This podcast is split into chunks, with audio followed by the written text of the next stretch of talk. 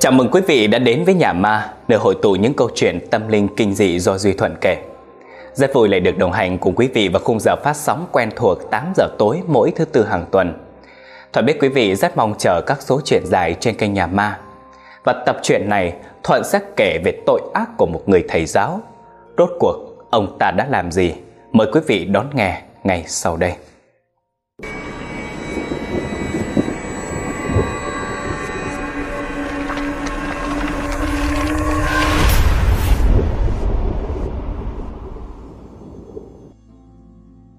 Câu chuyện ngày hôm nay kể về một bạn nữ tên Thư. Em Thư này năm nay vừa tròn mười lăm tuổi, tức là chỉ vừa học xong lớp chín. Thư sống ở dưới quê cùng cha mẹ. Thư là chị đầu, dưới Thư còn có một em gái và hai em trai nữa. Cuộc sống ở dưới quê có thể nói là vất vả. Gia đình thì đông con, mà ba má của Thư ít học, quanh năm chỉ làm đồng. Nông dân chân lấm tay bùn, nuôi một lúc bốn đứa con đang độ tuổi ăn học không phải là chuyện dễ dàng gì. Khi Thư học xong cấp hai, vì kinh tế khó khăn, kham không nổi, nên là ba má của Thư định cho em nghỉ học để đi làm phụ giúp gia đình nuôi các em. Thư mặc dù rất thích đi học và cũng học rất giỏi, nhưng lại là một cô bé hiểu chuyện. Khi đề cập đến vấn đề này, em không do dự mà đồng ý sẽ nghỉ học. So với các bạn cùng trang lứa thì Thư có vẻ trưởng thành hơn, điềm đạm và ít nói. Vừa học giỏi, hiền lành, ngoan ngoãn, lớn lên lại trổ mã trắng trẻo xinh gái. Tuy nói dân quê, dân làm nông, nhưng mà nhìn Thư không có nét gì là giống người làm việc kham khổ, bán mặt cho đất, bán lưng cho trời cả. Cô giáo biết tin ba má Thư cho em nghỉ học, cũng tìm đến nhà động viên. Bà má Thư mặc dù biết con gái mình thông minh, học hành giỏi, nhưng hoàn cảnh không cho phép.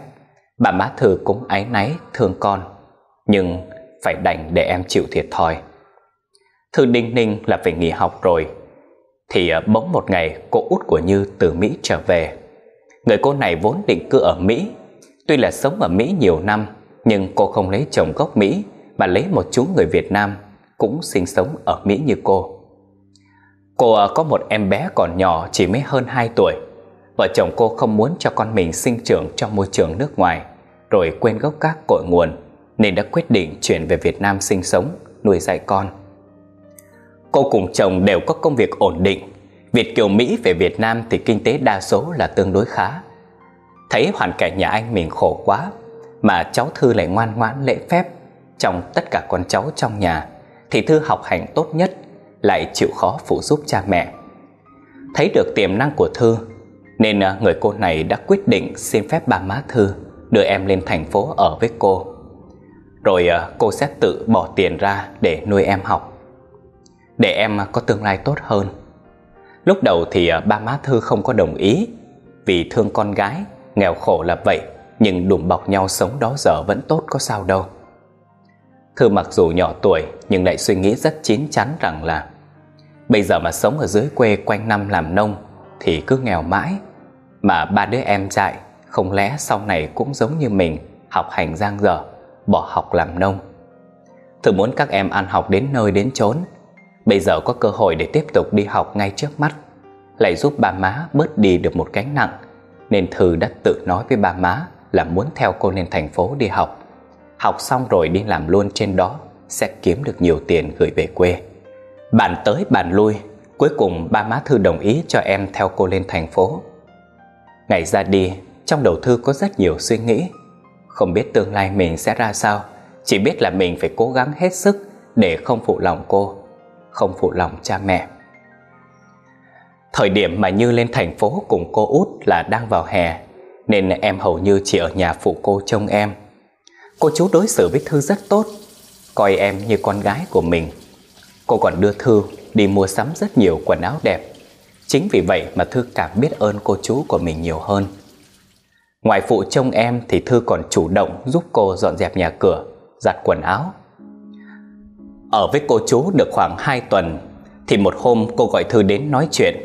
Cô muốn đăng ký cho Thư đi học thêm vài môn chính để khi nhập học đỡ bỡ ngỡ. Vì nói gì thì nói, môi trường học ở quê và thành phố khác nhau rất nhiều. Thư nghe cô nói vậy vui vẻ đồng ý ngay, bởi vì nhà nghèo sáng đi học, chiều làm đồng, đến tối Thư mới có thời gian tự mình mày mò học. Bây giờ được cô cho đi học thêm, có thầy cô hướng dẫn nên em rất phấn khích.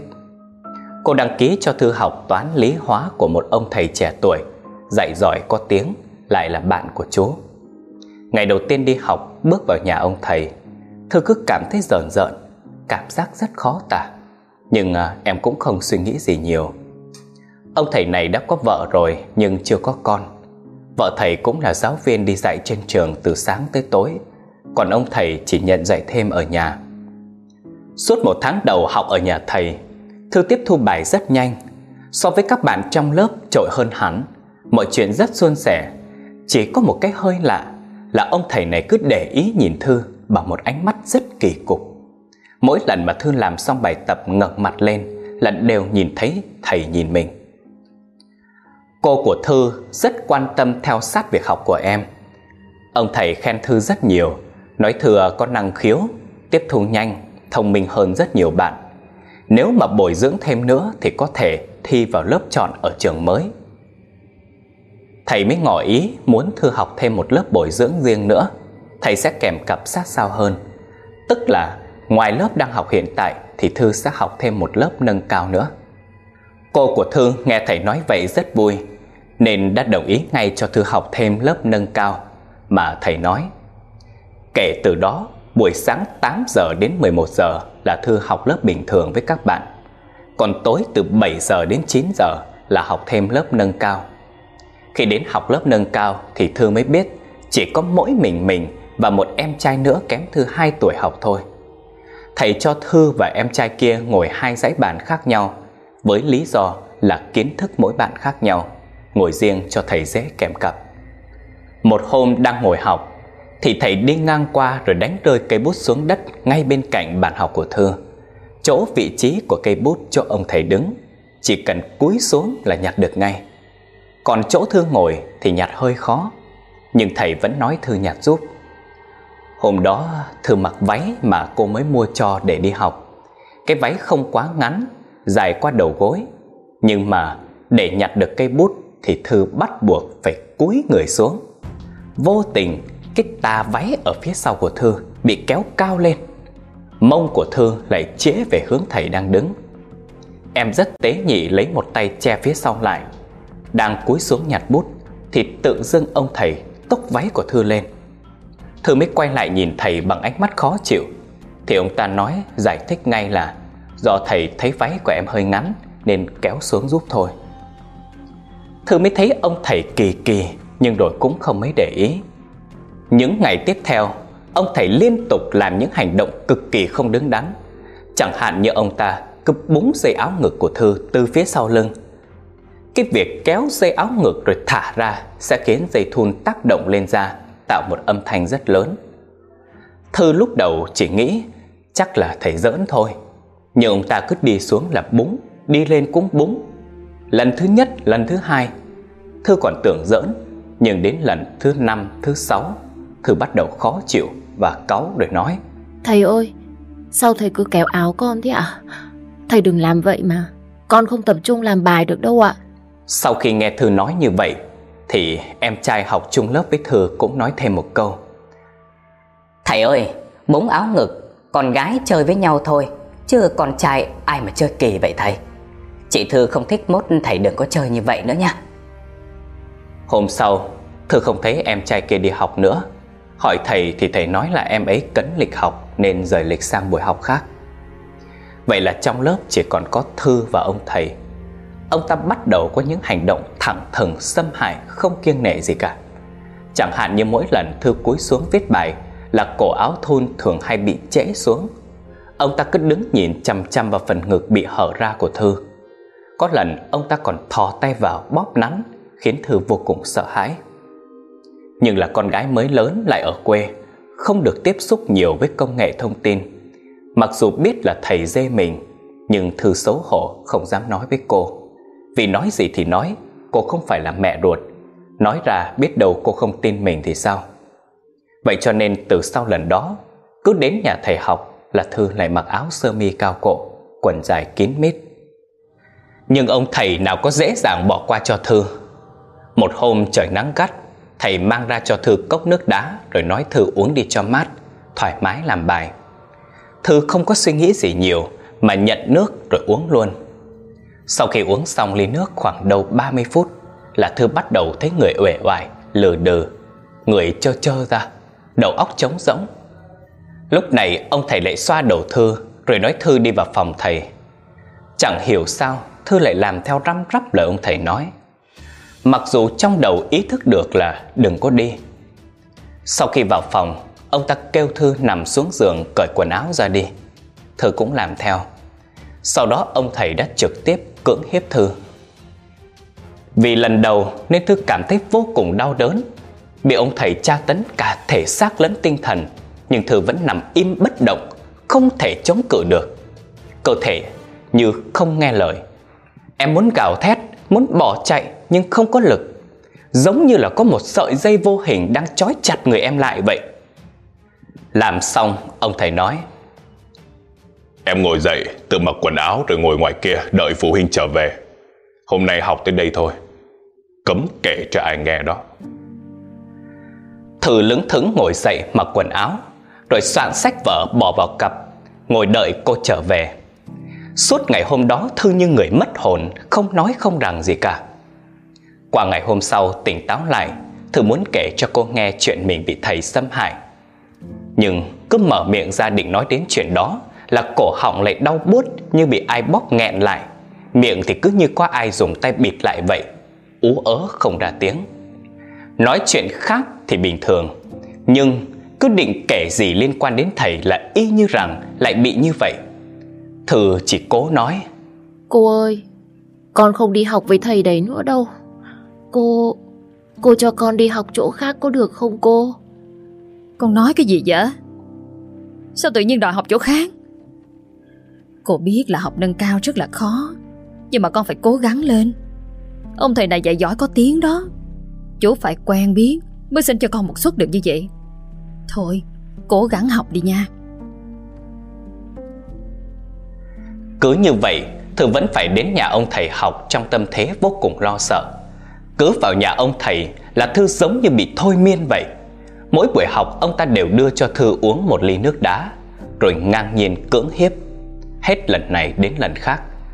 Trong lúc Thư ngồi học, ông ta còn liên tục cạ cái đó của mình vào lưng của Thư, rồi lấy tay của Thư bỏ vào trong quần mình nữa.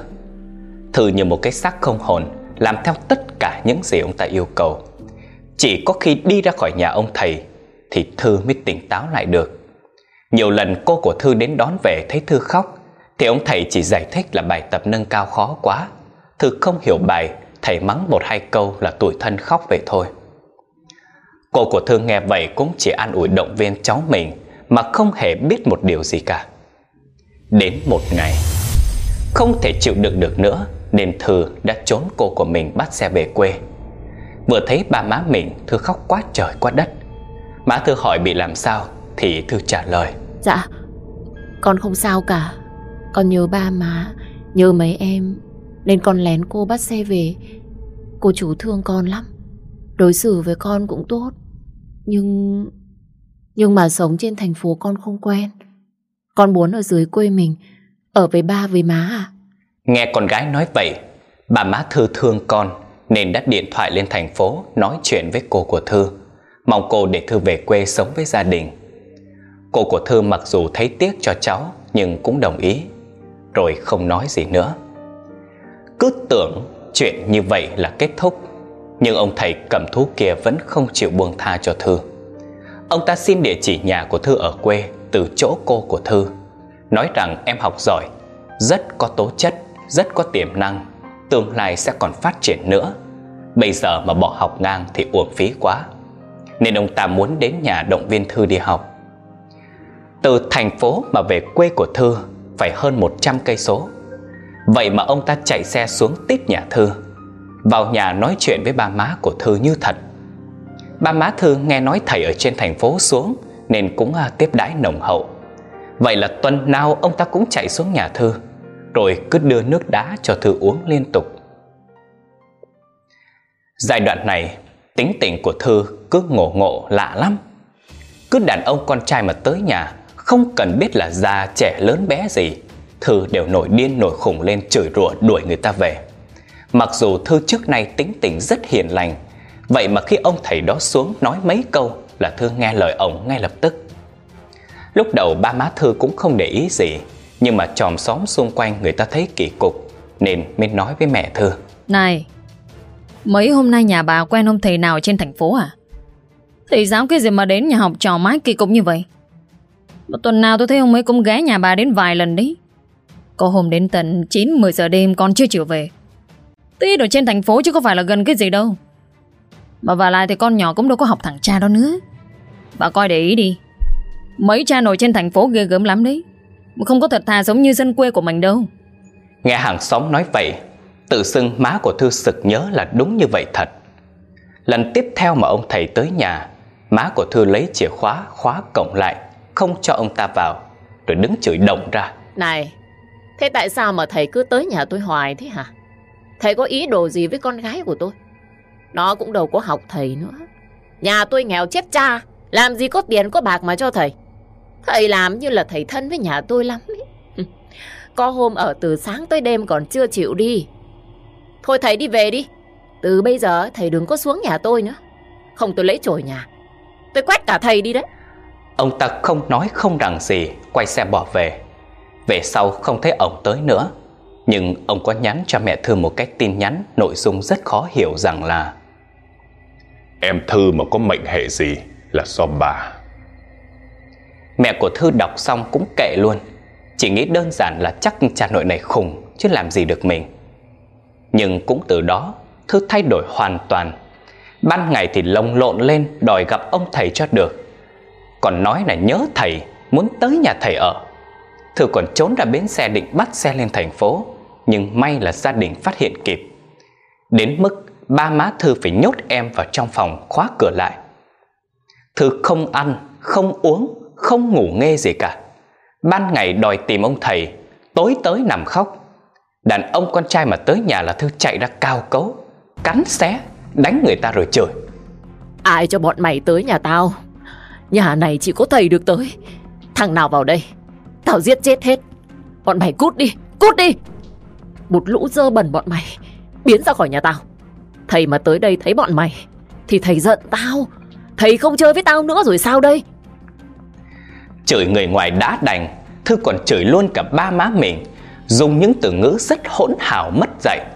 Trong khi trước giờ Thư rất ngoan. Bà, tất, tất cả là do bà. Thầy tới đây tìm tôi, mặc mớ gì bà đuổi thầy về. Đói, bà thấy chưa? Bà thấy chưa? Bây giờ thầy đâu có tới đây tìm tôi. Tôi nhớ thầy lắm bà có biết không? Bà ác độc lắm, bà không xứng làm mẹ của tôi. Còn ông nữa, tôi đi tìm thầy của tôi, tự dưng ông bắt nhốt tôi lại. Ông không cho tôi đi. Ông cũng cùng một ruột với con mẹ này, tính chia cắt tôi với thầy tôi chứ gì. Đừng có mà mơ, tôi mà thoát ra được tôi đi luôn cho ông bà biết. Tới lúc này rồi, má của Thư mới thấy ngờ ngợ, nghi Thư bị bệnh tâm linh. Mà ở dưới quê người ta rất tin tâm linh. Trong xóm lại có một ông thầy tên là thầy Sáu, là thầy bùa lỗ ban. Dù còn trẻ nhưng rất giỏi, vừa có tiếng mà lại vừa có tâm. Bà má Thư bàn nhau sáng sớm mai mời ông thầy qua xem giúp. Nhưng ngay trong đêm đó, không biết bằng cách nào mà Thư phá cửa thoát ra được. Đến ngày hôm sau, thấy con gái mất tích, gia đình mới tá hỏa đi tìm khắp nơi nhưng không thấy. Gia đình cấp tốc đến nhà ông thầy giáo, đập cửa đòi ổng trả Thư, vì trước khi bỏ đi Thư đã nói sẽ tới tìm ông thầy giáo đó. Nhưng ông thầy lại tỏ vẻ không biết gì, thậm chí cho cha mẹ Thư vào nhà kiểm tra, giống như ông ta đã dự liệu được trước vậy. Và tất nhiên là tìm không thấy Thư. Ba bốn ngày không tìm thấy con gái, trong lúc đang tuyệt vọng thì tự dưng mẹ của Thư sực nhớ đến thầy Sáu.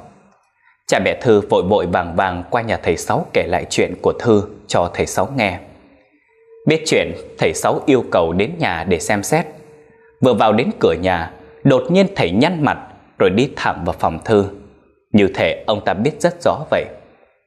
Nhìn một vòng phòng của Thư, Sau đó thầy Sáu yêu cầu cha mẹ của Thư đốt nhang lên bàn thờ gia tiên trong nhà.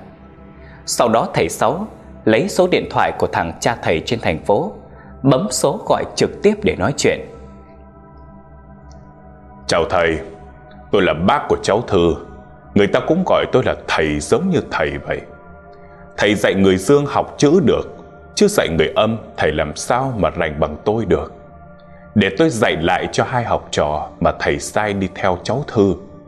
Sẵn dạy luôn cho thầy một lần, để thầy biết cái gì là phải trái đúng sai.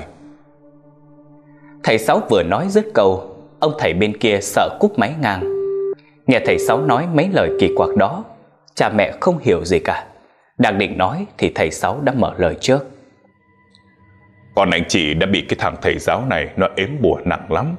Nó còn nuôi âm binh đầy trong nhà nó nữa.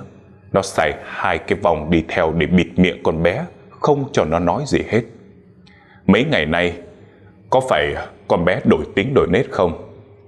Cái đó là do hai cái vòng điều khiển nhập vào người nó quậy phá, chứ nó không biết gì đâu.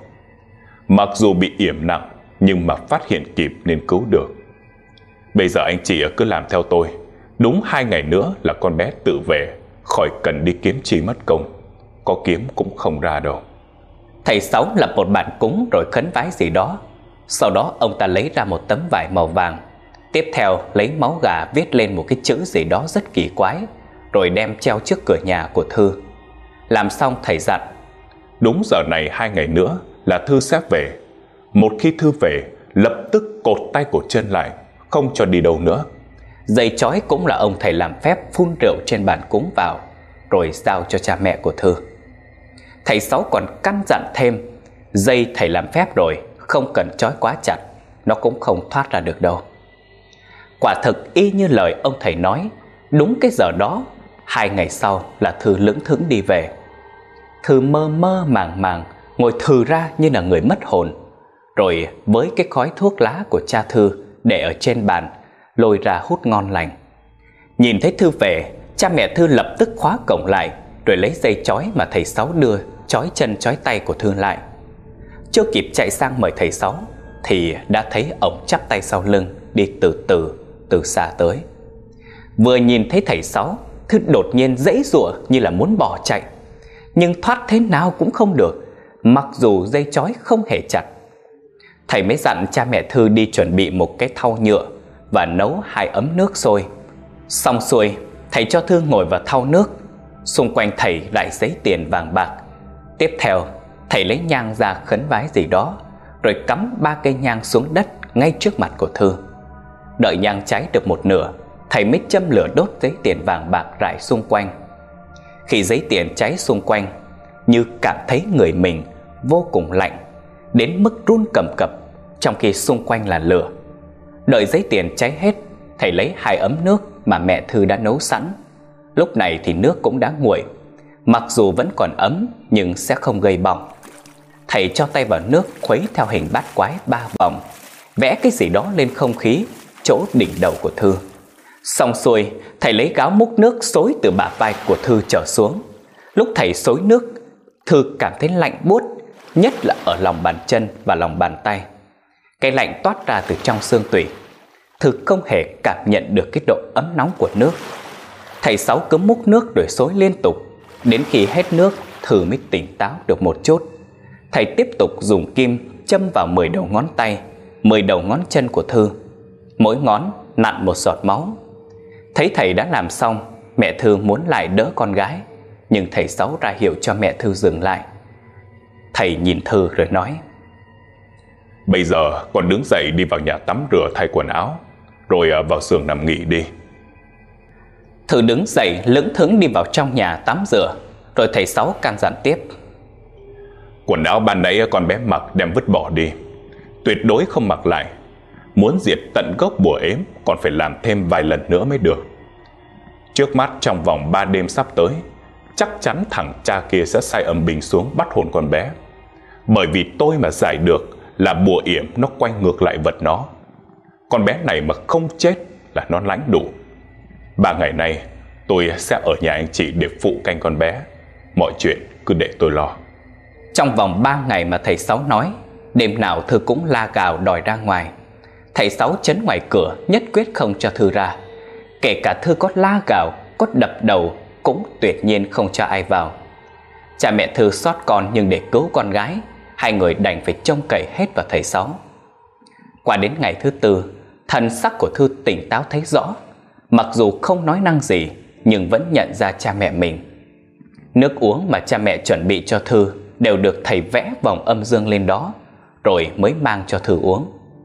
Những ngày tiếp theo, thầy vẫn tiếp tục dùng nước ấm xối lên người của Thư và nặn máu ở mười đầu ngón tay ngón chân, tổng cộng là chín lần. Cứ ba ngày là thầy lại làm một lần. Từ từ Thư bắt đầu hồi tỉnh lại. Thư kể lại toàn bộ chuyện bị thầy dê xồm, cưỡng bức, rồi cả chuyện Thư bỏ nhà đi. Em đều nhớ như in. Em muốn thoát ra nhưng không có cách nào điều khiển được cơ thể. Em kể rằng mình chỉ đi cách xa nhà khoảng năm trăm mét. Em tự mình leo lên trên ngọn dừa ngồi. Ở trên nhìn xuống dưới, thấy cha mẹ đi tìm. Thư gào gọi nhưng mà không ai nghe thấy cả. Những hành động và lời nói khi Thư mắng chửi người khác, mắng chửi cha mẹ mình, em đều nhớ rõ một một. Những lần mà tên thầy đốn bạt kia đến nhà, hắn ta còn nói với Thư rằng là hắn yêu Thư, muốn cưới Thư làm vợ. Lúc đó Thư vẫn còn nhớ rõ bản thân còn đồng ý sẽ cưới hắn nữa. Cách mà hắn ta dùng để yểm bùa Thư, mấu chốt nằm ở những ly nước đá mà Thư uống. Bùa chú chính là được trú nguyện vào trong đó. Sau khi đã giải xong bùa, cha mẹ Thư muốn hậu tạ thầy Sáu, nhưng thầy nhất quyết không nhận. Thầy chỉ xin gia đình này chuối xanh trong vườn để về thắp nhang bàn thờ nhà thầy thôi. Ngoài ra không lấy một đồng xu các bạc nào cả. Cô của Thư biết chuyện của cháu mình vô cùng tức giận, đồng thời cũng thấy có lỗi.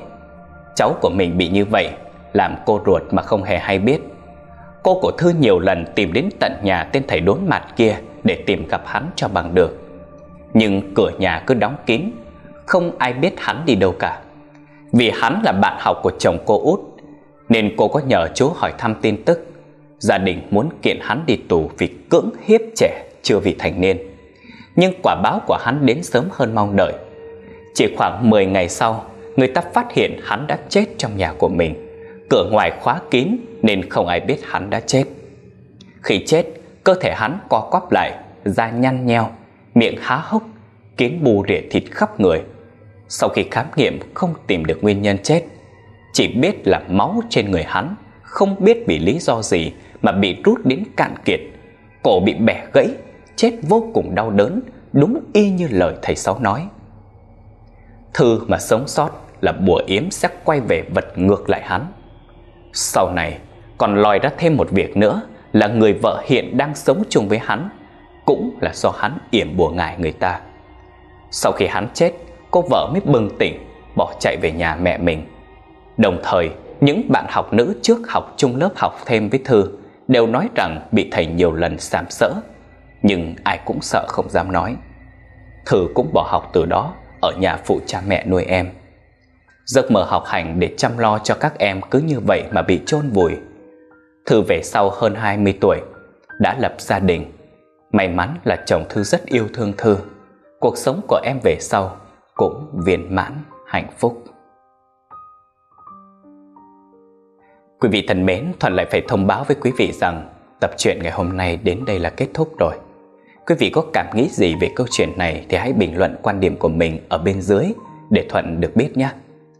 Còn riêng Thuận, lần đầu tiên đọc nội dung này, Thuận nói thật là Thuận vô cùng bức xúc. Ở đời lại có cái kẻ mang lên mình cái danh xưng cao cả là thầy giáo, làm công việc chồng người vô cùng cao quý, mà lại có thể hành động như những kẻ vô đạo đức sống dưới đáy xã hội như vậy.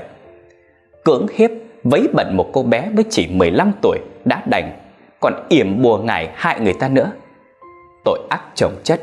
Mặc dù không nên nói những điều này, nhưng nói thật, nếu hắn không chết, Thuận không phục. Cũng may là luật nhân quả công bằng. Tuy không thể giúp Thư xóa đi những ký ức đau đớn trong cuộc đời mình, nhưng chí ít có thể giúp em an ủi được một phần nào đó. Thực tế, việc các em bị xâm hại tình dục bởi chính thầy hoặc cô giáo của mình xảy ra rất nhiều. Trai gái đều bị cả. Nhưng xã hội này quá khắt khe, nạn nhân luôn bị lôi ra đổ lỗi, chưa chắc nói ra sẽ nhận được sự cảm thông và tin tưởng của mọi người. Trong nhiều trường hợp đến cha mẹ còn không tin con cái, huống hồ gì là người ngoài. Cha mẹ dạy con cái đạo đức, hành xử trước cả khi chúng biết nói. Một người thầy, người cô chân chính là người không chỉ dạy học sinh của mình biết viết chữ, làm toán, mà còn phải dạy chúng cách để trở thành một người lương thiện và có ích. Mọi người ơi, đừng im lặng nữa. Hãy lên tiếng nếu như bạn hay bất cứ ai ở xung quanh bạn bị xâm hại. Tội ác cần phải được vạch trần để không còn ai phải trở thành nạn nhân nữa. Sự im lặng sẽ giết chết sự thật và giết chết chính bạn. Đó là toàn bộ thông điệp của tác giả của câu chuyện này mong muốn gửi tới cho tất cả quý vị khán giả. Và Thuận chỉ là người thay mặt cho tác giả truyền tải thông điệp này thôi. Và hy vọng rằng quý vị sẽ yêu mến thông điệp và câu chuyện ngày hôm nay. Và Thuận cũng hy vọng rằng quý vị sẽ luôn luôn yêu mến kênh Nhà Ma. Hãy nhớ like, share và đăng ký kênh để đón chờ những câu chuyện thật mới, thật hay trên kênh Nhà Ma vào tám giờ tối hàng ngày, và đặc biệt tám giờ tối thứ tư sẽ là những câu chuyện dài. Cảm ơn quý vị rất nhiều. Xin chào và hẹn gặp lại ở những số phát sóng tiếp theo.